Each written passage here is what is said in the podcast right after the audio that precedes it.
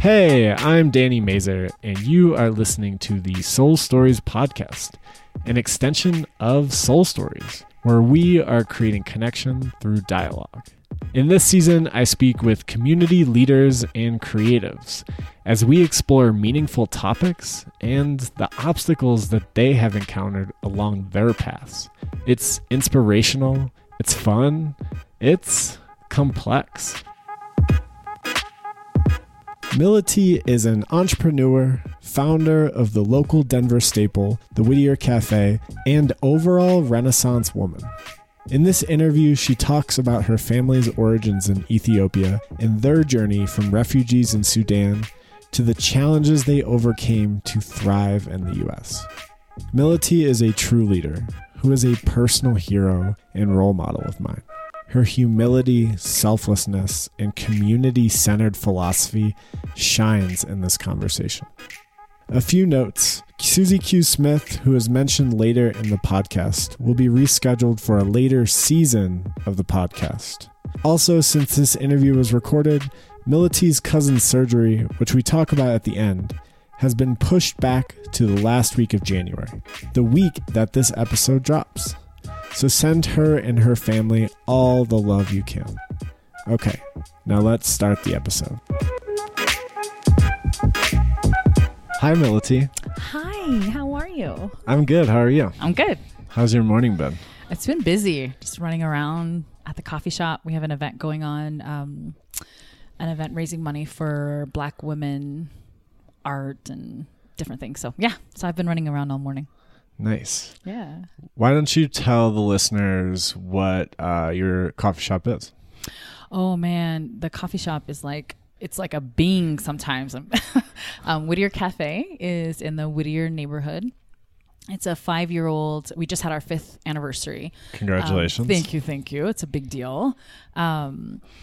It started out as an endeavor just to promote African coffee, because a lot of people don't realize that coffee was first discovered in Ethiopia, which I thought was... I didn't know that until this very moment. Are you serious? Yeah. You've been there like so many... We failed in our mission. I'm kidding. But that's why like all of our t-shirts, like the one I have on, has Africa. And then, of course, Colorado, because it's a blending of cultures. I initially started Whittier Cafe to promote African coffees so that people would know where coffee comes from. Most people don't know it comes from Ethiopia.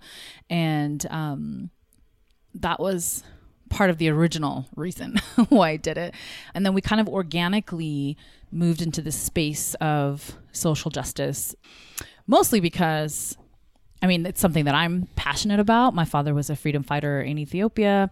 He was governor of a small town. I mean, that's kind of been, I think it's in my blood. Mm-hmm. And then, you know, our whole lives, we moved to America. It's kind of a long refugee story about how we ended up here. But my father stayed active even from here and started the first sort of Ethiopian community center. It wasn't a space, but it was people. In Denver? In Denver, yeah. And he started, wow. I know. And he started the first Ethiopian church here. So my whole life, I kind of grew up in that. The irony is with the coffee shop, it was my way of kind of getting away from community stuff. I was like, you know what? I'm going to do a service business. Right. You give me money and I give you coffee. You know what I mean? And it just couldn't stay away from you. I know. It's so funny. So now I joke and go, well, I have a community center that serves coffee. And that's Whittier Cafe. But it's an awesome social justice focused coffee shop. And it's kind of, it's seriously like, I joke that I'm afraid of it sometimes, but I am. It's become like it's its own thing. You know what I mean? Like Whittier Cafe, totally. I feel like is almost like a person or like some sacred place. It's beautiful. I love it. I just try not to get in the way, you know, just let it kind of organically be. So nice. Yeah. Take on its own form. It has. It really has. Well, I definitely feel that power in that space. So I was emceeing the open mic every third Friday there mm-hmm. for the Stained Arts. And just seeing it, how it's posted about on Facebook, seeing how like the type of events yep. when I show up there, yep. I have so long associated with you, but it yeah. does feel really powerful. It feels intimate. There's just like you've really helped curate an energy there. Thank you. And you know, the history of that neighborhood is also really deep in terms of that was the only place African Americans could own property at one time. Really? Yeah. A lot of people don't realize that. And the neighborhood obviously has changed. There's gentrification and other mm-hmm. factors that have changed the dynamics of the neighborhood. which I think is something that also makes us really unique, being a Black-owned coffee shop in a neighborhood that used to be all Black, not by choice even. But it's interesting to see all the different segments of the community intersect in our coffee shop. It's really powerful because you'll have neighbors, I kid you not, who probably see each other every day but never speak. And now you're in the coffee shop. It's kind of a small space. And they're maybe like during the Ethiopian coffee ceremony that we do every Sunday, people are sitting next to each other and it's a long process. You've done it. I mean, it's like hour and a half. No, I've never done it. You haven't? I know. Oh, my heart. I know. I need to go. You got plenty of opportunity every Sunday at 2:00. So it's about an hour and a half process because we roast the beans, we brew in the clay pots the same way they still do in Ethiopia until today. And it's a long process, right? 3 rounds are super strong, like espresso shots, but really smooth. And so you're sitting next to your neighbor, you have to speak. You know what I mean? It's awkward not to speak. Is there like quiet time, downtime? I mean, there's music playing and, you know, people are having conversation. In Ethiopia, people are really close. Families are close. Neighbors are close because when a coffee ceremony is going on, everyone kind of gets in there and gets their coffee and you sit around. Even kids who don't drink coffee, you participate in the coffee ceremony just by hanging out. You know what I mean? Yeah. So it's had that effect ritual. Even here. It is. It really is. And so you still have that effect here. And so, yeah, we've done, I think, I say we because coffee shop is like a person to me, but I think we've done something in the community that everyone is really longing for, and that's community. You know what I mean? It's like connection, and I see that. I see that that's happening, and even with people who, like I said, are neighbors and don't speak to each other, all of a sudden now it's kind of a neutral, you know, space to connect. So it's super powerful. It's so powerful. Have you witnessed that like happen where people are like, oh, like, hey, I know you live by me. Yeah. Great. It's nice to meet you kind of thing. Yeah, we have actually. So like I remember one instance in particular where a woman was sitting across from someone because it's a small space, especially in the beginning. Everyone wanted to be a part of the coffee ceremony. And so you had to share your table. There's 4 chairs and one of you. So 3 people are more than likely going to come and sit with you at your table. Which is like a sin in American coffee shops. Everyone has one table, laptop, don't make eye contact. Exactly. And there was a woman who met a grandson of someone and she's like, hey, you live by me, and he's like, yeah, that's my grandmother, you know, my grandmother's home or whatever. So yeah, we've seen it happen where people will talk and go, oh, where do you live? You know what I mean? Like you almost have to, and it's encouraged. Yeah, a lot of what you do during the coffee ceremony too is very communal. Like there's a big basket of popcorn that we serve with the coffee ceremony. Don't ask me where that came from, because it was always... Is that Ethiopian? I mean, it is. Like, even in the countryside of Ethiopia now, they have a basket of popcorn, which is obviously very Western, right? Like corn. Yeah, I would not picture that. It's so weird. It used to be a traditional bread, and sometimes it still is, but now it's popcorn. So, I don't know. I mean, who doesn't like popcorn, right? Like, once you get it, it makes sense. Man. And it's cheap, and it's, you know what I mean? You can make a lot of it. So, all those things make sense, but... So we have a basket of popcorn that someone passes out. So you're all literally putting your hands into the same basket to get some popcorn, which, you know what I mean? You have to come. There's incense and everything. It's really beautiful. So all of the actions kind of encourage you to be connected. You know, when you pour the coffee, it's one continuous pour into all the different cups. So it's just a beautiful thing. And one continuous pour. Yeah. So you like all the cups are lined up once it's ready in that clay pot, and then you pour, and you're just continuing to pour as you fill up. You know, you fill up one cup, you go to the next one. You don't spill that way. That sounds dangerous. You do spill a little bit. Shame my mom when I spill it. She's like, "How could you spill the coffee?"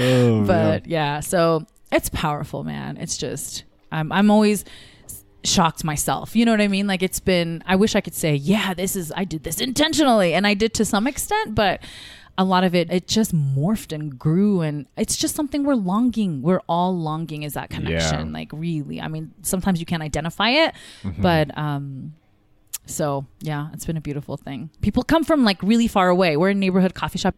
You won't know we're there unless you know. Yeah, you can't tell. People are driving from like Boulder and frickin' like we had someone from Pueblo before. I mean, it's like all over. Just to go to the Whittier. Just to come to the coffee shop from East Aurora. I mean, it's just, it's powerful, man. Wow. Yeah. It's really powerful. Dang. Tell us a little bit about your background. Yeah. So I was born in Sudan, in a refugee camp, which is kind of an interesting story, because when you're born in a refugee camp, you don't get citizenship of that country. You're still from wherever you came from, right? So we're from Ethiopia.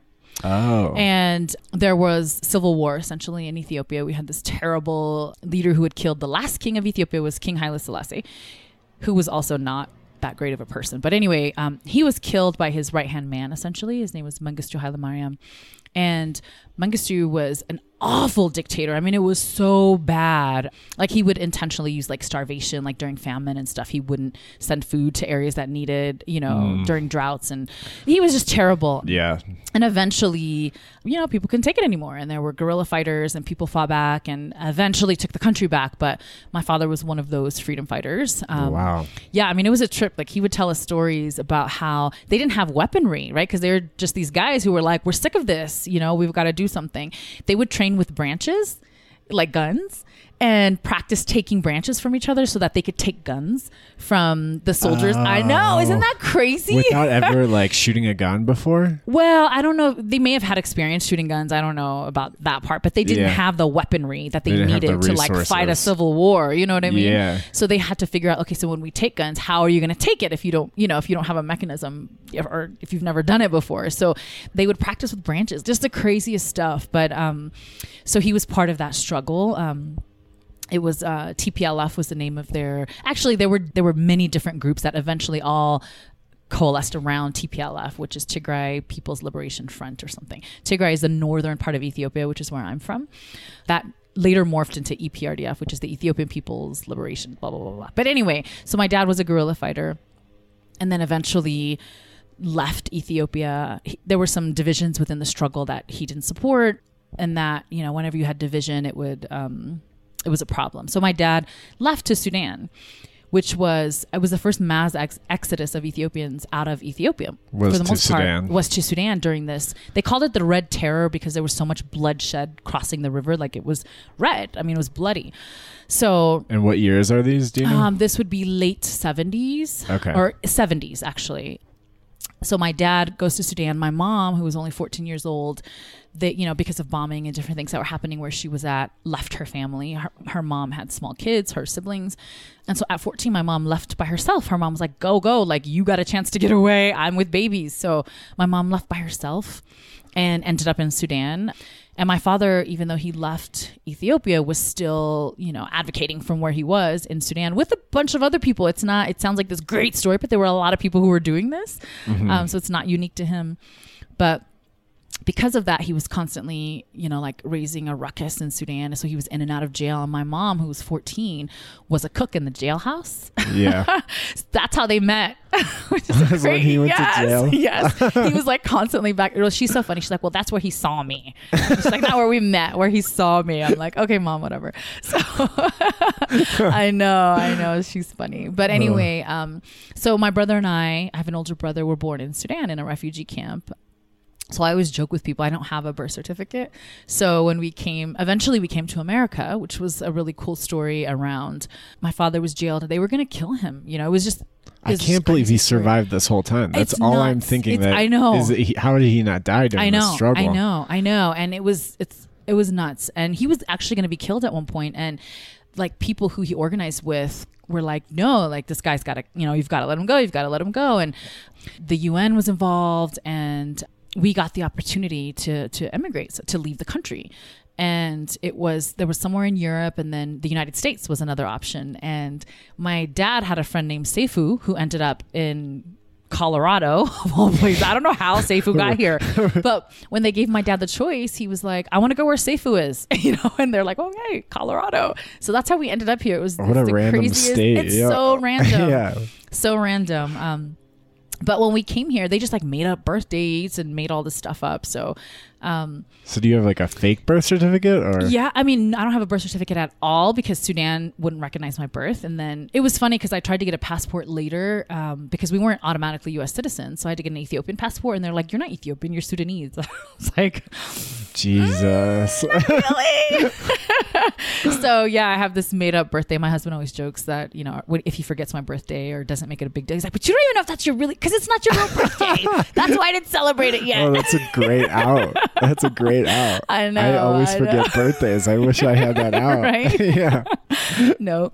You know what's crazy too is whenever I tell my story, people are always so surprised, and I'm like, it's such a common refugee story. You know what I mean? Like it's really so powerful, but it's not like this.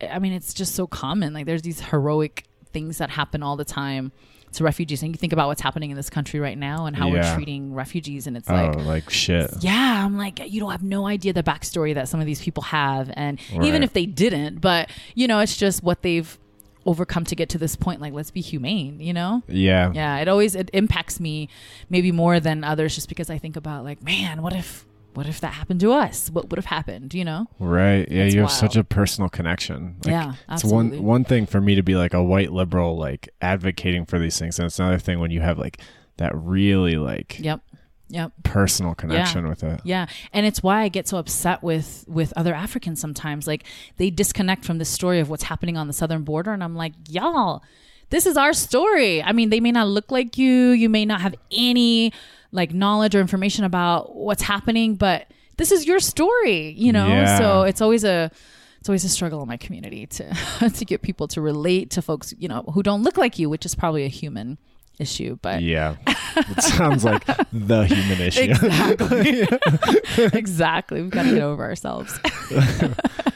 Do you find it as like a safety mechanism? Like, I hear about people of color becoming Trump supporters, and I've heard rumblings of projections that this is a way of siding with the people so I can be safe. Yeah, I do actually. God, that's a powerful thing you just said, because I don't think I've ever thought about it from that perspective.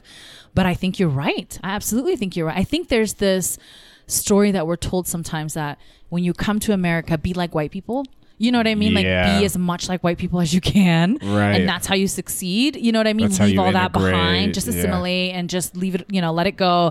That was a terrible place. Now you're here. We've saved you. Yeah. But what comes with that too is almost like self-hatred and like a denial. Yeah, absolutely. Absolutely. So I think for a long time we bought into that.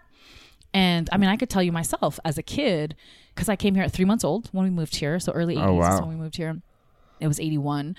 And I remember feeling like, because in school, everything we learned about Africa was so bad. It was like this dark continent and they don't have food and they're starving and they know nothing, which now I know is a complete lie. You know what I mean? Yeah. Like, but as a child, I was like, oh, crap. I'm not from Africa. I am not from there. You know what I mean? Really? So people would ask me and I'm like, I'm not African. I mean, how stupid is that? You know what I mean? I'm obviously African just by, I mean, you know, and born there at that. But you would just say, no, you're not. No. Yeah. And my dad had this really interesting look where he could pass for like 10 different cultures. So whatever anyone made up, I went with, as long as it wasn't African. Like, I remember someone saying, is your dad Asian? I was like, yep. You know what I mean? Like, that's how much we were sort of like indoctrinated to hate Africa, you know, and hate where we came from, which is crazy. So I have 3 kids and I make it a point to take my kids to Africa every year, different countries, mostly Ethiopia, because I still have one living grandparent. Well, you cousins. Take people from all around the community to Ethiopia. We do. We did a community trip earlier this year, actually. And it was so cool. Oh my God. It was, there was a woman, a widow, she's a widow, and she took her 2 boys because after her husband died, she realized that there are better things to focus on in this world. You know what I mean? Than maybe what we generally focus on, which is, you know, work and money and whatever. Yeah, it's not material. The right things. Yeah. And so she came along. There was another woman who came, who had, actually, she has a personal connection to us. She gave a kidney to one of my cousins. Oh, wow. That is very personal. It was very personal. So part of her is inside that. Exactly. So she feels this connection to Ethiopia that I wanted to help her sort of explore. Oh, that's cool. I know. So it was this great trip where we took community and we'll do it again. We went with Root Adventures. It's a really cool woman-owned company here in town. So nice. But yeah. I just want to change that narrative around Africa and Africans. And so that community trip is part of that. Nice. Yeah. Let's jump back into growing up here. Yeah. What was it like? You were in Denver. Man. You grew up in Denver. Mm-hmm. Yep. So when we came here, we were refugees. So we were sponsored by a church. Okay. So we actually lived in Lakewood originally, but we were only there for a short time and then later moved to Denver. And I've been here ever since, even though I've tried to leave a few times, but something about Denver always sucks you back in. And that's, I know. Love it. I know. As an adult, I'm like, I love this place. I never want to leave, but you know, it was interesting. So we grew up in Catholic housing projects. And so the nuns used to come, and like for Christmas, they would take us to the senior centers to sing and stuff. Like, it was a really weird experience. Yeah, that sounds pretty strange. It was really bizarre. Like, I still remember Sister Denise and Sister Naomi, and they were, one was mean and one was nice. But anyways, it was a cool experience though, because we were all refugees who lived in the, actually we weren't all refugees, because there were some Americans there too, but it was a really diverse setting. I remember people from Laos, you know, there was us, I had some African American friends, and, you know, there were white Americans. I mean, just a real diverse group of people. We were all poor. That was probably our commonality. We didn't have anything, but we had so much fun. Oh my God, we had so much fun. Like, I think about my kids now, and, you know, supposedly we've upgraded in life. Like, we've got a nice home and we can travel and all of this stuff, but my kids are bored. They're at home, and there are no other kids in our neighborhood. And whereas we were outside, surrounded, sun up to sundown, running around. Like, we would eat weird different foods at each other's houses and swap. Like, I love my friend's mom's fried chicken, and they loved Ethiopian food. Homemade fried chicken. Oh. So we would, they're from Louisiana originally, and so we would like switch dishes and stuff. Like we would always get in trouble for that. You ate good growing up. And I think about that, like, we had so much fun, and it was such a good life. We had nothing materially. We didn't have anything. I mean, we were really like, we didn't have crap, but the best memories, you know? Yeah. So, that part of growing up was fun. Obviously had identity issues, trying to figure out who I was and how I fit into this thing called America. And, I feel like I have an older brother who, had a very different experience than I did. My parents divorced. First of all, my parents divorced shortly after they got here, which I think was really hard, especially for my dad.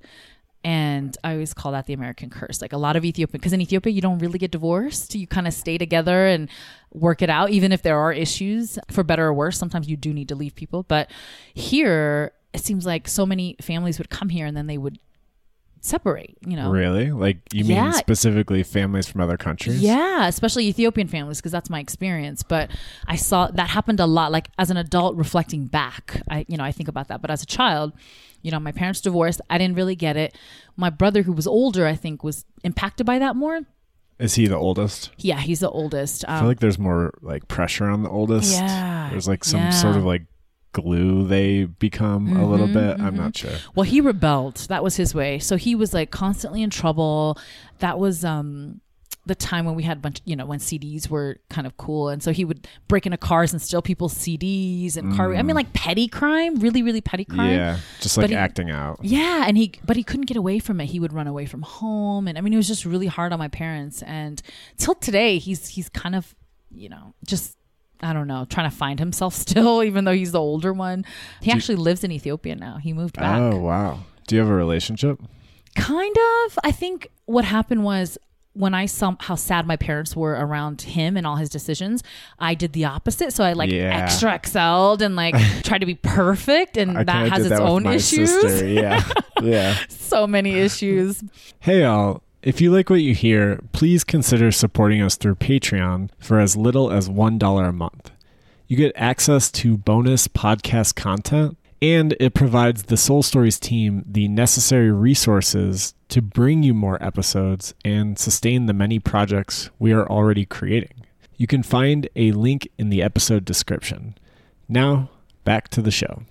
So they were always like, why can't you be like her? And why? So they were like pitting us without realizing it. You know, they were creating this division between us that I don't think my brother's ever gotten over. So it's kind of a challenging, like, you think you're better than me, and I'm like, I really don't. I actually really think you're cool. You know, I'm like, you're cooler than me. So whatever. But and are there any other siblings? Yeah, I have two younger siblings. So my mom remarried. Okay. And had two additional kids. My little brother and sister, and they're great. But my older brother just kind of did his own thing, and he's still kind of estranged from the family a little bit, you know, just that's tough. Kind of doing his thing. I know. But so that was hard. My parents, I think they didn't like being here. I think it was more of initially, obviously, necessity, like life or death, literally, for coming here. But my mom, I mean, everything was always a comparison to Ethiopia. Like we, you know, all the foods, natural and organic, just because And so here we would, she'd make a dish and go, if this was in Ethiopia, the chicken wouldn't be so soft. You know what I mean? Like that kind of thing. Which is probably true. It is true, actually, as an adult. Like, she's so right. But as a kid, it was everything. Like, if it were in Ethiopia, if it were, it'd be better. And so we just got into this habit where we would just laugh about, something would happen. We go, we know, if it were Ethiopia, it'd be better. So I think she always missed it. But especially from my dad, because he was a little bit older than my mom. They have like a 15-year age gap. Okay. So for my dad, I think coming here from having such an active life and kind of, I would say, like maybe an important role or being more respected. I think he came here. Yeah, there's a strong sense of purpose, I'm sure. Yeah, purpose. That's what I'm looking for. And then you come here, and he was a janitor. He cleaned hospitals and he cleaned like facilities, And I think that stripped him of his dignity. To a certain extent. Yeah, because you said he was a governor, right? He was a governor and he was just active. He was a shopkeeper. He had a grocery store when he was really young. And he was just, to come here and then you have bosses who are like half your age who totally disrespect you because you don't speak the language like they do. Yeah. For him, it was like, I hate this country. Like, why am I here? Right. And he always wanted to go back. And eventually he did. He ended up having heart failure. And the doctors were like, he doesn't have very, very long to live. So he's like, well, then I'm going back to Ethiopia. I haven't been back. I'm going to move back. I'm dying there. I'm not dying here. And he went to Ethiopia and lived 7 years. So that was nice. I was like, you know what? His heart was broken because he needed to go back. He needed to go back and like remember who he is, And when it cries, so I sit here talking to you. Yeah, that's amazing. Yeah, and he got to reconnect with his sisters. His dad and mom passed away when he was still there, when he was younger. But he had, older siblings and younger siblings that he got to reconnect with. Only the girls. There were like 12 kids in their family, a bunch of kids, because you farmed. They were farmers. Right. So, kids are productive. Exactly. But he had 4 sisters who were still living. So he got to connect with them a little bit and then just go back. We sold his home here and he was able to build a beautiful house, and just kind of like live out those last years dignified. So it was amazing. Powerful. It was so powerful. So, I'll never forget. He's like, America, people call me a dummy. Like, I remember him saying things like that, oh man. Yeah. It made me cry. That's what Soul Stories is all about. I know. I'm glad this isn't being videotaped. But, that stuff was hurtful, and I remember as a kid being embarrassed too that my dad was a janitor. Yeah. As a kid, you don't want to, I used to let people assume, I remember someone's parent asking me, so where does your dad work? And I was like, university hospital. She's like, oh, he's a doctor. I was like, sure. Right. I was like, assume what you want. And I just didn't give her a response. So she just assumed, Yeah. And I was fine with that. I'm like, as long as you don't know he's a janitor, right. So yeah, it just, I think about now, my dad passed away. It's been 10 years now. Did you get to see him in Ethiopia? I did. Okay. We had Saturday calls, so I would call him every Saturday and we would talk. And that's how I knew he was sick because I called him on a Saturday and they're like, your dad's not here. I'm like, something's wrong because we always talk on Saturdays, and they wouldn't tell me. And, Ethiopians, there's this bad culture around you don't tell people when things are wrong, like you're protecting them. And I'm like, that's not protecting me. Actually, that's the opposite. Right. So have you seen the movie The Farewell? I haven't. It's a Chinese American story, I think, but it's that very, it addresses that very same thing. Interesting. The Farewell. That culture. I'll have to look it up. Yeah. But yeah, so they wouldn't tell me what was wrong with him. And I'm like, I know my dad. And he knows me. Like if I didn't call him on a Saturday, he's going to freak out. And as am I, we had these weekly calls. So I knew he was sick. I called the next day. They're like, no, he just went up to visit so-and-so in the mountains. Cause my family are mountain people. They live like way out in the, way out. But I know my dad wouldn't do that to me. Like he knows he would be right by the phone when I call, Yeah. So I finally just said, if I don't talk to my dad tomorrow, I'm getting a ticket and I'll be there. And so just to find out what's happening. Yeah. And so I knew a local doctor. One time when I was in Ethiopia, we did a fundraiser for the hospital there to rebuild the maternity ward. It was a really cool project. Actually, we were able to get it fully funded. It was really cool. But I had the doctor's cell phone number. And so I called him and was like, my dad's in that hospital. I know he is. And he's like, yeah, he is. And I was like, I need to talk to him. So he was able to connect me. When everyone else is trying to prevent this. And, thankfully this doctor is like a little more, he was able to connect us. Cool. So I did talk to my dad, but then he passed away shortly after that. So at least I had the opportunity to talk to him. Mm. But yeah, I think I was going somewhere with that. It's been 10 years and I shouldn't be so emotional, but it feels like yesterday. Yeah. It's your dad. Yeah. And it's strange because when I knew that he wasn't going to make it back, I tried to get back to see him, but I got there. He passed away in the evening and I got there the next morning. So I didn't get to physically see him. Oh, so close. I know. And it's weird because I didn't see him. Once he died, they put him in the casket and there's no preservation system. They don't put him in a freezer like they do here where you can see the body for the next month or whatever. Yeah, which is kind of freaky in its own way. It's really freaky. They don't do that in Ethiopia. It's I never got to see him. You know what I mean? I didn't get to see him resting there. So it was kind of a blessing and a curse because I'm is he really gone? It doesn't really feel like he's gone. You know what I mean? Even though. Yeah. He could be hiding. Yeah, exactly. I'm go see my dad. I'm going to Ethiopia. But yeah, so there's some closure that I feel I missed. But at the same time, it also is a good thing because my last visual of my dad is a good one. You know what I mean? It's not him laying in a casket or whatever. So looking like a rubber doll. Exactly. That's how I picture my grandma. It's just I know. It's oh God. Yeah. So I don't know, but him buying that home was really smart because it gave us something to have to go back to. You know what I mean? Even as weird as that sounds, in Ethiopia, we didn't sell the house. It would have been easy to do that, but we didn't sell the house. So it's kind of cool. I'm yeah, I'm going to go home. You have a place to stay. You know what I mean? It's just nice connection. And, even though I still have grandparents and other things there that I want to go see as well. But I think it was intentional on his part too, to create this beautiful place that we want to go back to, Yeah. Yeah. Does anybody live in it right now? Yeah. It's rented out. Now it's rented out. Okay. But whenever we go, it's huge. I mean, it's seriously 12 bedrooms, Whoa. I know, he went all out. He was look, I'm coming home. I've got a messed up life out there. Just kidding. There's a patio on the roof. So I always think about, we would sit up there and you could hear hyenas at night, laughing and stuff. It's no way. For real. This may sound so ignorant, but hyenas really laugh like that. They really laugh that, dude. It's they really laugh like that. And we would sit up there and listen to him and stuff. My dad was such a cool guy. I wish I got to really know him as an adult. I don't feel like I really got to know him as much as I wanted to. Yeah. Just because as kids, we don't recognize how cool our parents are. I know. Especially when we're teenagers. I know. So my mom is still here. Nice. She's in Denver. And she's alive and well. Alive and well and beautiful and helpful and fun and all that good stuff with her grandkids. And I'm working on a cookbook with her. My mom, she's such a cool person and she's a caretaker and she does a lot of that around food. I think, a lot of grandmamas and others. Totally. But, so we're doing this really cool cookbook, that also has other fun recipes around things that heal, foods that heal and stuff. So she's one of those people who hates medicine. It's rubbed off on me a little bit. Don't go see the doctor. Don't take ibuprofen. Exactly. Yeah. But it's good stuff like constipation. She has this flaxseed drink that will clear you out in a day. So that kind of stuff. And I'm it's kind of cool to know, Right. Because we prefer that to do it that way. Absolutely. Yeah, if you can. Put these white pills in our body.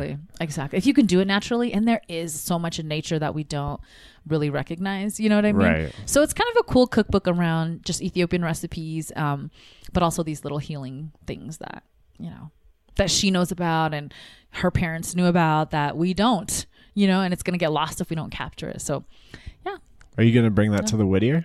I am. We're going to actually publish it. So it'll be something that's available and sell it. But yeah, for sure. We're going to have it at the Whittier. Oh, I want to buy it for my dad. My dad loves homeopathic medicine. Oh, nice. Yeah. Nice. She's got face stuff. And my mom is beautiful. I don't know if you've ever met her. No, probably I don't think I've seen her. Yeah. She's done the coffee ceremony a couple times for us. She'll do it on special occasions. Just another thing about me not going to the coffee ceremony. I know. Just put the knife in and turn it, Millete. Exactly.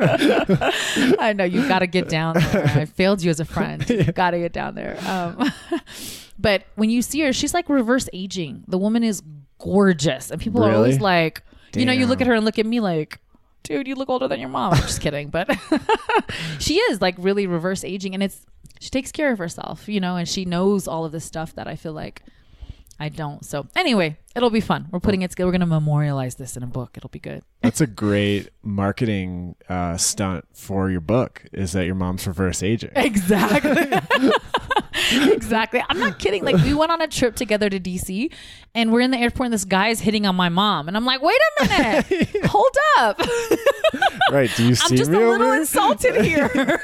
Yes, I'm married, but I'm a little insulted. Oh, man. Yeah. So, you know, just America's been like a mixed blessing for us, you know? Yeah. Yeah. So let's go back to growing up. You're living in this Catholic housing project. Yep. And then what happens after that? Such a good question. So again, me and my desire to, like, you know, make my parents happy and not feel that hurt that they were feeling with my older brother. When I in high school, I was, you know, doing all the AP stuff to get my AP credits. And, that was about the time my dad was diagnosed with heart failure. Okay. And so they were really telling us, like, your dad's not going to live. Like, he might have a year or two. Like, it's really bad. I'm like, Jesus. So I graduate and go to college. And I did I want my dad to really see one of his kids graduate from college thing, you know? Mm-hmm. So I was, no exaggeration, I got my bachelor's in 2.5 years. I was I swear to God. I went to CSU Fort Collins.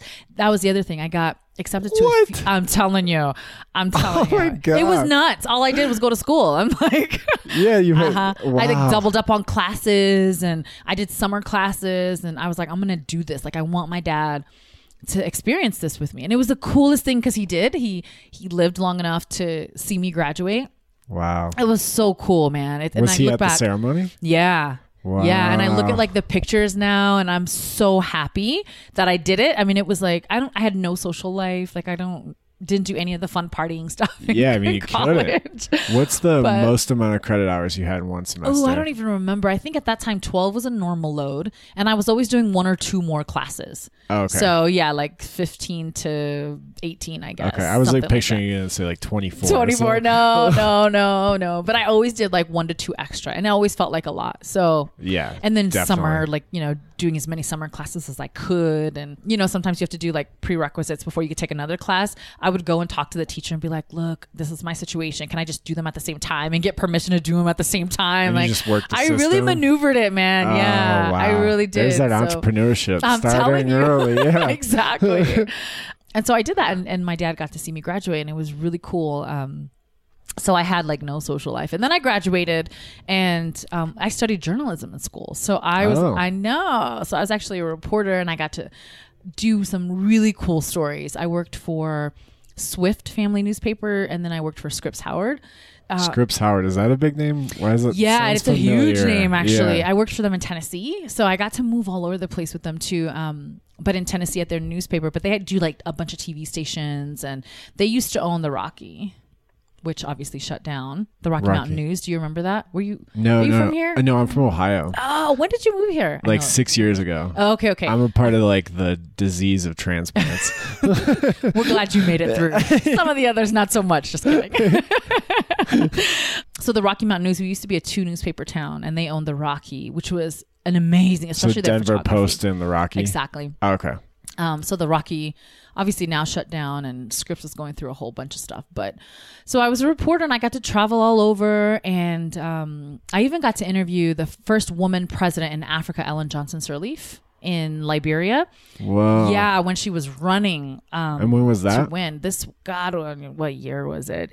I don't even remember the year, but it was... Oh, maybe 10-ish, 15-ish years ago. Maybe so more like than that. 2000 something? Yeah, it was in the 2000s. Yeah. Okay. It was in Liberia, and she was running against George Weah, soccer star. And so Liberia has an interesting story that it was founded by African-Americans who went back to Africa, like the whole Marcus Garvey movement. And so they went back to Africa and they formed this country, Liberia. The problem is the African-Americans who went back did the same thing that was done to them when they came to America, and they kind of they really treated that seems so common. It's so crazy. Yeah. It's so frustrating. Right. So it resulted in civil war. And so you had the story of child soldiers that some people are familiar with in Liberia, where you had like 7-year-olds. And these were African-Americans? Yeah, African-Americans who went back to Africa. Yep. Wow. So like the 90s movement kind of thing? Yeah. Yep.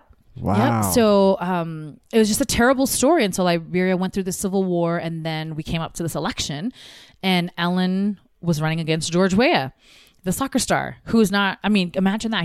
Soccer is what he knows. He was going to come back and be president of this country. And there was a division in the country. You had elderly and then you had young people. Like this middle gap. There's this big middle gap because of the Civil War, you know? Yeah. People generations died. Are killed off. Yeah. So these young people were like, we want George. Of course they do. He's a soccer star who everyone knows. Right. It's and like then and Trump then, and celebrity appeal. Don't even get me started on Trump. Yeah. It's a different podcast. But you're right, though. You're right. It was that celebrity appeal. Yeah. And the challenge was, these are young people who have never had to compromise. If they didn't like something, they have AK-47s. They would just kill you.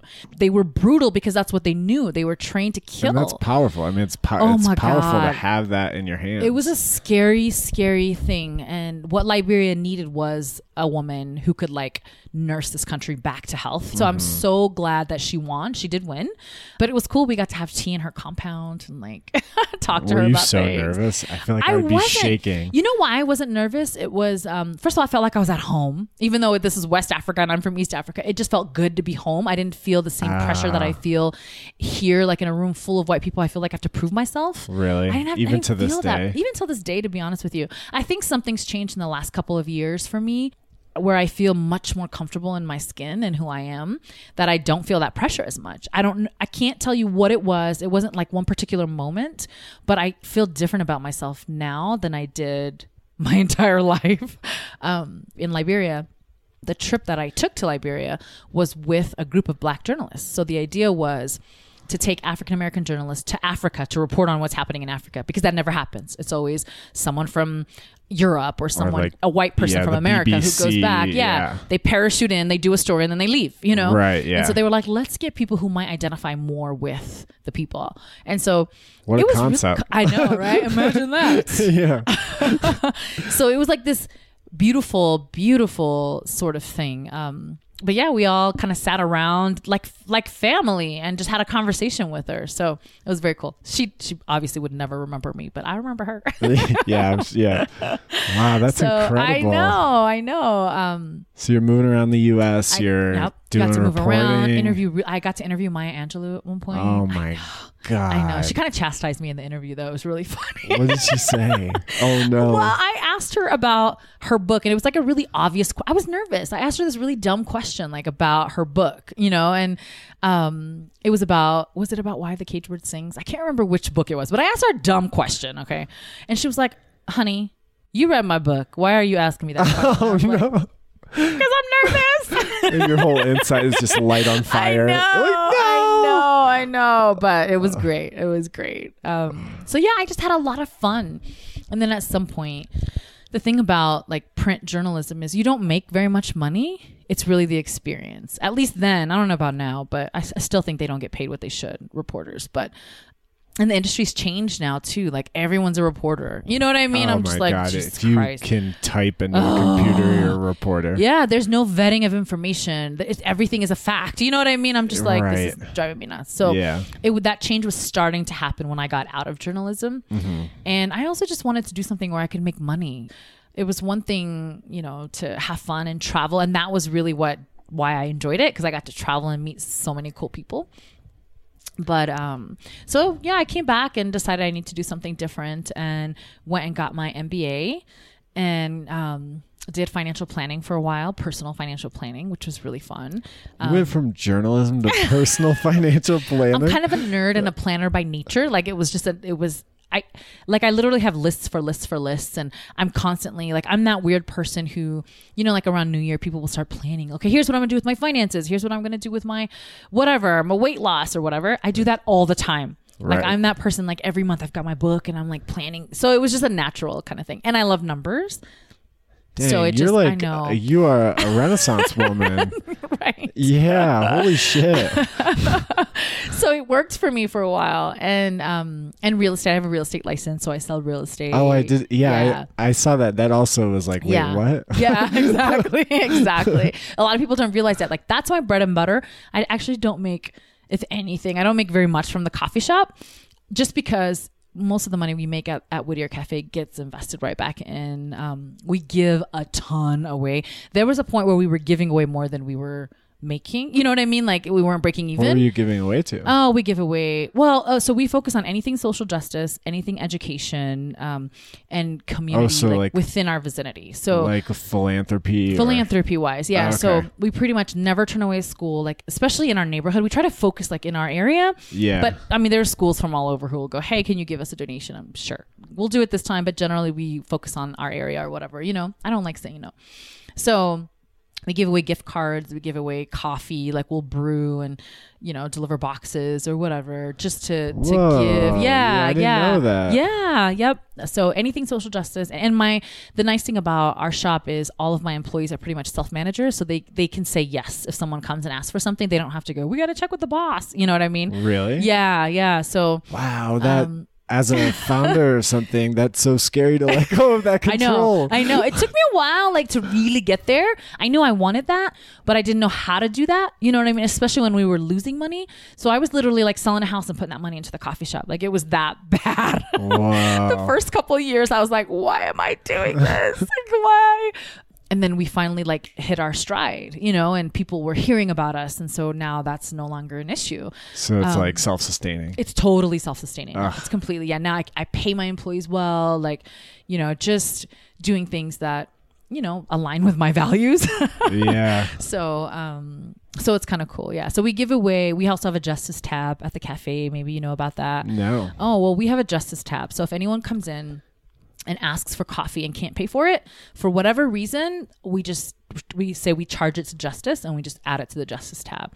Whoa. So yeah. Or like, you know, there's so I don't ever have to pay for coffee. Technically, again. You don't. We won't even ask you questions. We've had people who do it like a week in a row, and at some point, I think they start feeling bad, and they're like, "Let me pay for my coffee." Right. They have a guilt tab building up in there. Exactly. But you know what? My thing is, you must need it if you're asking for it. Now, obviously, there's going to be someone who will abuse that, but that's okay. You know what I mean? Like, I don't have an issue with that. I think it's rarer than... Yeah.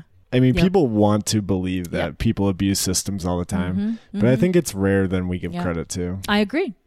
There was a young woman who has been a regular for a long time and went like 2 weeks where she just kept coming in and saying she didn't have the money for her tea. And one of my employees was like, hey, so it's been 2 weeks. I was like, it's okay. It's fine. And maybe like a few days later, she started paying for her tea again. You know what I mean? So obviously something was going on and she just needed, and she wanted to be in our space and she didn't have, it's okay. You know? Yeah. It's fine. So, you know, we also have the schools in the neighborhood. And so the high school kids will come and sometimes they have credit cards that don't go through or whatever. And I just believe give them what they came for. We'll be fine. Some people say, fine, we'll just take the drink and leave whatever. I'm like, no, whatever they came for, give it to them. So it's fine. It all works out. Wow. What schools? Like Bruce Randolph? Is that? Manual High School mostly. Manual. That's what I was trying to say. Yep. Manual High School. And then we get teachers from all over, but the students are mostly from Manual because it's a block and a half away or whatever. Yeah. That neighborhood's so compact. It is. It's really like Manual is this giant thing that you can't see until you're right next to it. Exactly. And I'm like, what is this neighborhood about? That's so true. Yeah. That's so true. But yeah, but the coffee shop's good now. I mean, it's totally self-sustaining. We're able to like reinvest into our space. And I don't know, you probably don't remember the shop when we first moved in, but whew, it was a mess. It was such a hot mess. No, but it's been around a lot for a decent amount of time, right? It has. So we're a little over 5 years old. The coffee shop before us, it had like 4 owners, I think, before us. The first owners... it was called KJ's originally. Okay. And those were the initials, I think, of the owners. I've only known Whittier. Okay. Yes. I love that. I feel like it was just waiting for us all that time. It was just incubating. But KJ's were the original owners. They were a black couple in oil and gas. And they were really giving. I think they did a good job of like community and whatever. Then it had like an investor group that came in and they just ran it into the ground. And then there was a couple of other people. It was just in really bad shape by the time we got there. And the neighborhood was angry because they were committed to the space, but they weren't really being served, you know? So we came in and we had to do a lot of work. Like I always tell people, it's not an exaggeration that when we see people walk by, we would run outside and go, come in the coffee shop, like come in. No way. I swear to God, the first year was nuts. Did it work? It did work. You know what was interesting too is African Americans wouldn't come in the coffee shop. Black folks would not come in the coffee shop. Really? Like they would, and imagine the history of the neighborhood, and they didn't feel like they could come in the coffee shop. We literally had only white customers in the beginning. Something must have happened before us with one of the other coffee shops. I mean, you know, and with the several iterations that it had, they just didn't feel like it was their space. Interesting. Yeah. So we would literally I'm telling you, we look crazy as heck. I wouldn't go in if someone flagged me in like that. We were like, come in, just come in, you know, and they'd be like, what's wrong with you? You know, or some people would be like, oh wow, it's black owned, you own it, you know, they would get like that excitement again. Yeah. So it was really cool. Of course now we have all kinds of folks and lots of black folks who come to the coffee shop, so we're happy, but originally it was hard. We rebuilt the bar, we pretty much, because I bought the coffee shop from the last owners. Okay. And so like the MBA in me was like, why are you buying this failing business, like this negative cash flow business that where all the equipment is broken? Like on paper, you shouldn't be buying this, right? Oh my God. But my gut was telling me that it was a good, like, do it. It was something inside of me that was like, we could do this. We could do this. This is a great space. The energy is right. Yeah, you're pretty much throwing money away at first, but just do it. Just do it. Just do it. You just had an internal knowing. Yeah, which is I don't know which approach is the right approach, but you'll hear that sometimes from CEOs or like people who run companies about their gut versus like what they're being advised to do. Yeah. You know what I mean? And it was one of those situations where I'm like, I know this is stupid on paper, right, but like my gut was like, there's something here, like you've got to explore this. So I did it. And I remember buying it from him thinking, what the heck? Because it wasn't cheap. You know what I mean? And it was like, and I didn't really have a lot of money. So it was like all my money. And I wasn't sure if it was going to work or not. But I had just sold this great commercial property. So I had a little chunk of change. And I was like, you know what? I'm just going to do it. I'm just going to do it. And so I remember like having to, you know, even made several runs a week to the restaurant store because we didn't have enough money to buy everything in one run. You know what I mean? So we had to buy a little bit, sell some stuff, and go buy some more. We're like duct tape the whole thing together. Yes, it was nuts. It was real bootstrap. Yeah. And we did that for like the first couple of years. If I'm being honest, you know, equipment would break. We would replace things one at a time until we're at a place now where everything works. And, you know, we rebuilt the bar. Yeah. Oh my God. Especially for my employees. That's hard to work in an environment where things don't work. Yeah. You know what I mean?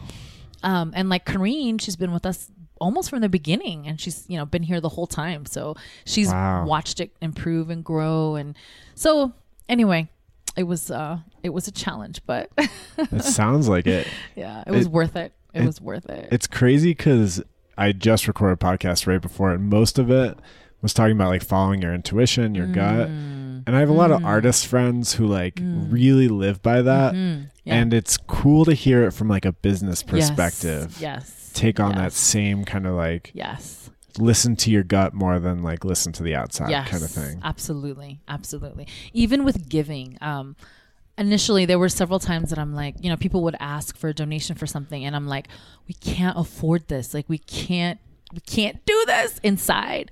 You know what I mean? Like my mind was like, we can't. This is we're already negative. So you know what I mean? And but I would still do it. I'm like, we have to do this. Like it's your integrity. Yeah, it's our integrity. It's what I really want this coffee shop to be known for, you know, around those issues that are important to us, even though we really don't say no to anyone. I'm just going to be honest, but that's where we focus. You're giving away all your secrets on this right now. I know everyone's going to hear this. Like, I know where to get some free coffee.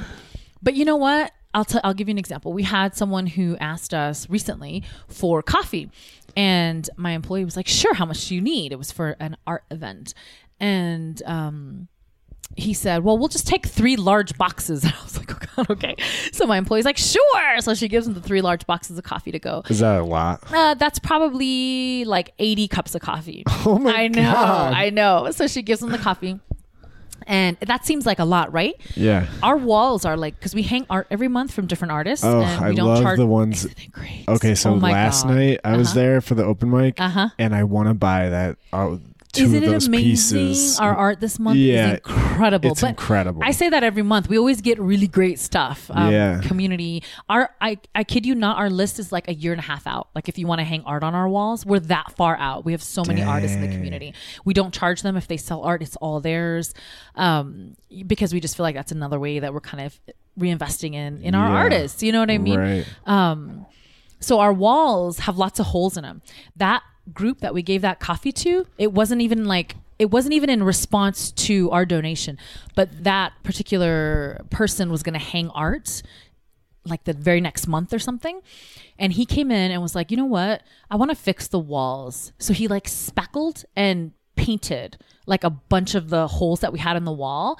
So I feel the reason I'm sharing that is we gave him what we thought was a big donation, and he came back and gave us something bigger. You know what I mean? He fixed our wall. Would cost a lot more too than a cup of coffee? I would think you'd pay a few $100 for somebody to come in and do that. Whereas that coffee might have been like $100 donation or something. You know what I'm saying? So I'm just a firm believer in like, just keep doing right. Keep doing right. And you know, you don't do it for a payback, but the universe just has this weird way of like, you know what I mean? Being there when you need, whatever investing it is. Investing in your community. They invest in you. Absolutely. Absolutely. So. Wow.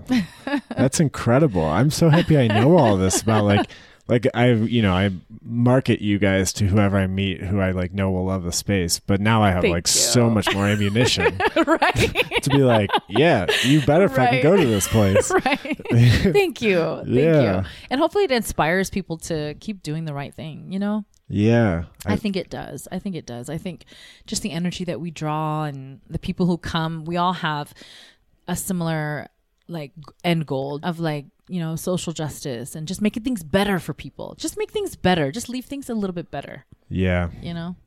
Well, it's definitely inspiring for me because I'm coming across a little bit of money recently with Soul Stories, just getting offered things. And have you ever seen The Lord of the Rings? Yes. Do you know like Smeagol? Yes. My internal Smeagol is coming out. Like I'm like, it's my money now.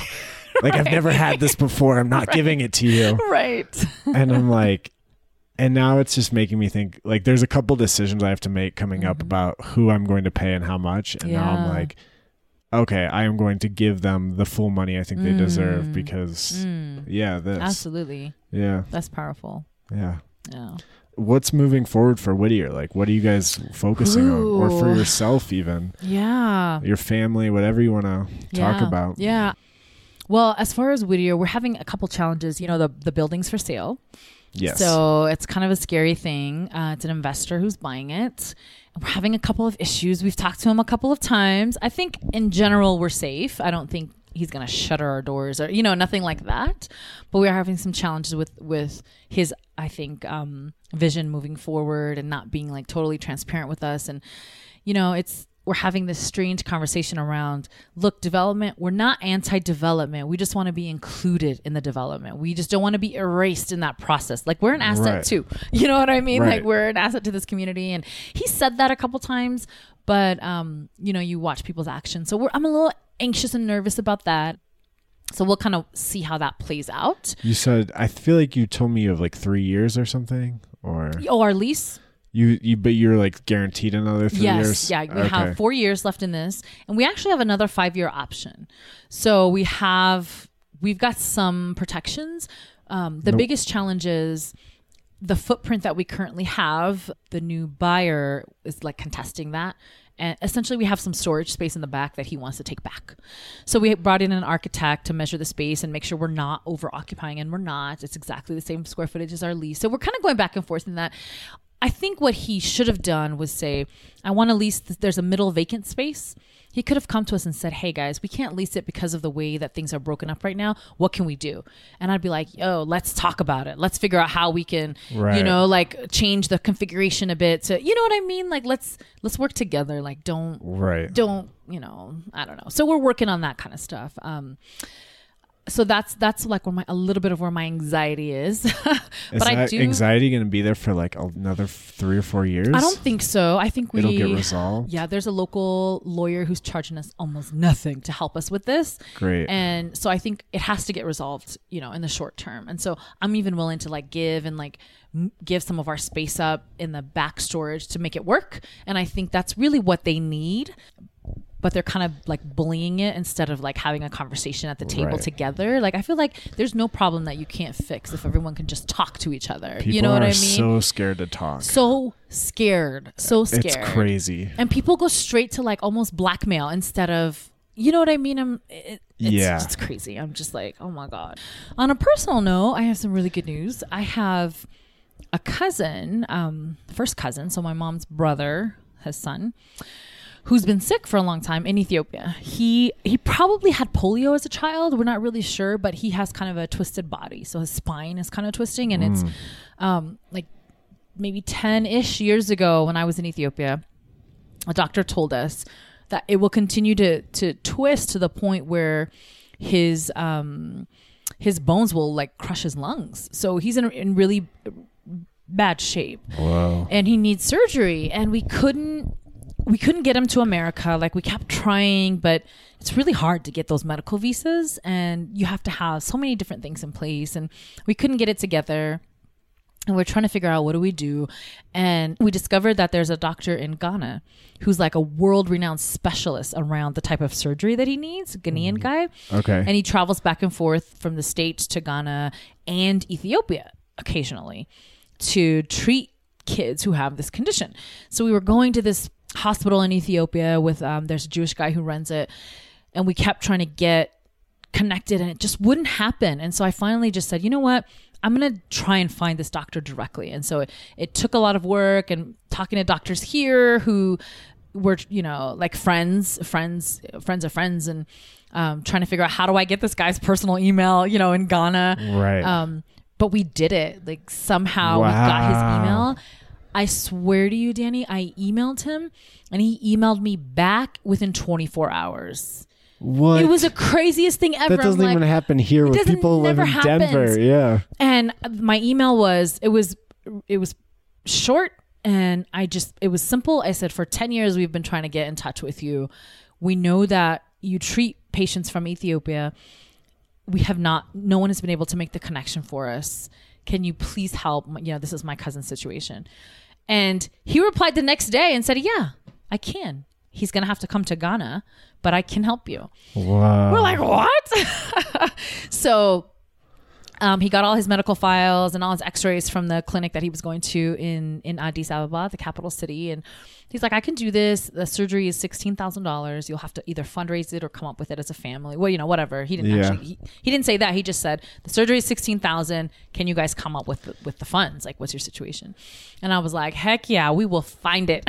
I'll sell a couple houses. We'll figure it out. You know, freaking real estate has done a lot for me and people around me. But anyway, so we asked our family to be invested. So we reached out to everyone, including an Ethiopian, including here, and said, it doesn't matter how much you can do, but everyone needs to help. Like, we all have to do this together. Yeah. And we didn't know what would happen. So my mom and I are kind of preparing to like cover this surgery. So $16,000 is the surgery. We still got airfare and hotels and all this other medicine and all this other stuff. So like adding up to almost my salary. Exactly. Yeah. So we're like, let's just see what will happen.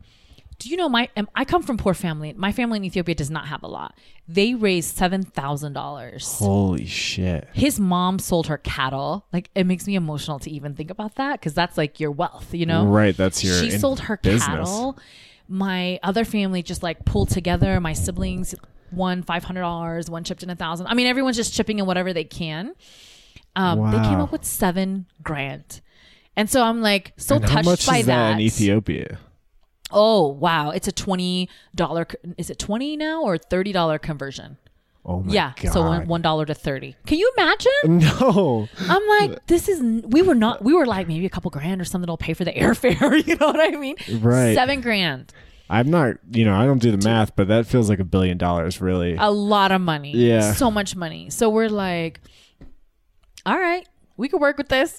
So my mom and I are going to supplement the rest. And oh, it hasn't happened yet. It hasn't happened yet. So because we have to send the money first, and then he'll give us the date. But we're planning a date in December. Dang. I know. So, and whenever I go, I always take my kids with me to Africa because I want them to experience it, even if that means they miss school. So we're trying to work that out. One of my kids is still small enough where she sits in our lap, so we don't have to pay for her. She's two. Nice. Even though she's big and needs her own seat, we're like, well, she'll sit with me. For like a 30-hour flight. Exactly. It's like, it's going to be torture, but so worth it. So we're planning that trip for December now, and he's finally going to get the surgery that he needs. And it's like, my uncle passed away. He had cancer, and he passed away not even a year ago. And I remember visiting him in the hospital before he passed. The cousin's dad? The cousin's dad. Okay. And he was like, you've got to help my son. And I'm like, don't say that to me because it will never leave my mind. You know what I mean? Right. Like, I mean, that sounds like the end of like a movie or something. I know, right? And he's just like, you have to help him. Like, no one is going to help him. You have to help him. And I'm like, okay. How am I gonna not, you know what I mean? Like, the pressure was on. Now I'm right. Like, now you have like a ghost in your head. I know. And we've been trying to help him all this time, but now I'm like, great. After his dad, my uncle passed, I'm like, okay, how are we gonna do this? You know, right. And it just like all fell together though. Like, talk about the higher energies, like helping you do stuff. I'm like, surely his dad has a hand in what's happening here. You know what I mean? Like the fact that this doctor, we got his contact information. He emails us back the next day, and the family's able to pull together money, and it's just all coming together. So that's happening in December, and it's huge and powerful. Thank you. I'm so happy. Are you going to celebrate it with the community? Are you going to share it with Whittier? I am. I'm going to document the whole thing, not like every detail, but you know, as we go on this journey, I want people to know what's happening because it's so positive, right? Yeah. Yeah. It's just so positive, and it's so powerful, and I like sharing that kind of information. Yeah, we need to. We're in a rough day and age. We are. Positive news is not in vogue. You're right. You're right. We're all so tense and just stressed out. And sometimes I wake up and I'm like, why do I feel like I haven't slept? You know what I mean? Know, right. I just slept 10 hours. Just kidding. I haven't slept 10 hours in a long time. But, you know, I'm like, I should be rested, and I'm not. I feel stressed out. And it's just the political climate here. And it's the stress of, you know, everyone, all of us. We're just all collectively feeling this, so we'll see. December is gonna be a good month though. It's gonna be stressful, it's gonna be hard. Surgery is always tricky, you know what I mean? And it's scary, but he's gonna die if he doesn't get the surgery, a premature death. Is there a risk of death during the surgery? Absolutely. I think there always is. But he's at a point now where he's having trouble breathing. Like he's I don't know what his oxygen level is, but it's not a good one, you know what I mean? He's still able to function, but he can't, you know, walk the same. And he was already like, his walk was already kind of probably the kind of person, like you see him, you might be afraid of him. You know what I mean? Because he's so different physically that it's, he's just had a tough life. How long has he been dealing with that? Pretty much his whole life. And it's, I think he had a fall. When his dad tells the story, he's like, he had a fall when he was like 7 or 8. I'm like, that's not it. It's not just maybe he fell as a result, you know, like a side effect of whatever was going on. But he'll always say, well, he fell, and then all of this, you know, his body just started growing different. I'm like, no, there was something going on. All the doctors say he probably had polio, untreated polio. That's what they think. Yeah, that would, like a genetic. It's the only thing that it could be. So. And how old is he? Oh, how old is Murad now? He's... might be 24-ish, 24, somewhere around there. It's a long time to live with that. It's a really long time. Wow. It's a really long time. So we're hoping it's finally happening. I wish it could happen when he was younger, because then his body was still growing and it could self-correct some things or whatever as he grows, but it's all good. Everything happens how it's supposed to, when it's supposed to, and I'm just grateful to be at this point right now. So yeah, I'm sure he's grateful for you. Oh man, he was just so. I mean, when we first got the response from the doctor, like it was just so easy. You know what I mean? I'm like, huh? Like, is this real? Right, I was supposed to like wait 3 weeks and then yell pumped? At you. Or, right.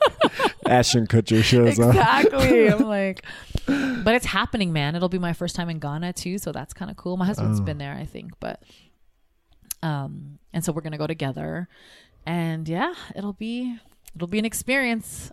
Dang, I know. So that's some, you know, sunshine in these dark times right now. Yeah. Thanks for sharing that. I think we need more inspiration like that. Thank you. Is there, as we start to wrap up, is there anything like left unsaid that you wanted to say during this interview? I don't think so. I just thank you for what you're doing. Like you said, we need to hear more personal stories and find ways to connect. And I feel like that's what you're doing by doing this podcast. So thank you for doing it. And yeah, totally. This has been fun. Yeah, whoever's listening, like, go to Whittier. Millete is a leader in this community. Like, thank you. I rave about you. Do you know Suzi Q? Yes. I also rave about Suzi Q. She'll be on the podcast this season. Yay! And yeah, I love her. Yeah, so Kareem, who works with me, is her niece. FYI. Oh, really? Yes. Oh. So we got a connection. Nice. Yes. Me and Suzi will be doing a TED Talk. Oh, that, yeah, I can't wait for your TED Talk. That's so exciting. I'm going to be on the same stage as her. And I'm like, we were just at the same meeting and I was like, I don't think I'm supposed to be here. Right? That's her. Not that's Suzi Q, man. Yeah. She's a big deal. Oh my gosh. Congratulations though. That's huge. You deserve it. You so deserve it. I can't wait. I don't know if I'll be there, but I'll definitely watch it. Yeah. So the good thing is they record. Also, you know what I learned? They're incredibly doctored. Really? Yeah. Like, not like doctored in the way anything's fake, right. But like, I think they even make you look better. I think they like, and make they take out like that. Yeah, right. I'm like taller and stronger. Yeah. I love it. Yeah. So they clean it up a little bit. Like if you mess up, is that what it is? Yeah, or? I guess like they take away all the likes and ums and like, and make you so much of a better speaker than you are. Oh, which is I appreciate crazy. That. And also their editing must be incredible because I never noticed that. Yeah. Never. Yeah. So. But I'm one of those, weirdos. The likes and the ums just come no matter what. I'm always nervous. So yeah, I know. I appreciate terrible that. Social anxiety. Me too. I'm actually really an introvert. Really an introvert. Yeah. I prefer like being alone. So. Dang, you picked the wrong career. Coffee shop where you talk to everyone all day. I'm like, oh my God, I'm numb. But I do love that. I'm really good with one-on-one. That feels good to me. But bigger settings, I'm like, what am I doing here? You know? Yeah. MCing at the Whittier was like, I had to take a step back because after 19 months of it, I was like, every Friday night I'd be like, oh no. Like, you were so good though. Oh, thank you. See, we didn't know. So good job. That's the whole goal. Fake it. That's right. Cool. Well, thank you for being on. Yeah, thank you. Yeah, great. Cool. That's it. Yay. Thank you for taking time to listen to the Soul Stories podcast. These conversations are very special to me. After each one, I feel more connected to myself and the community our team is building. I hope you were able to walk out with something for your own life and the journey you are on. I would love it if you could leave a review or share this episode with someone you care about. It all helps Soul Stories grow and make the impact we hope to make. Until next time, this is Danny signing off.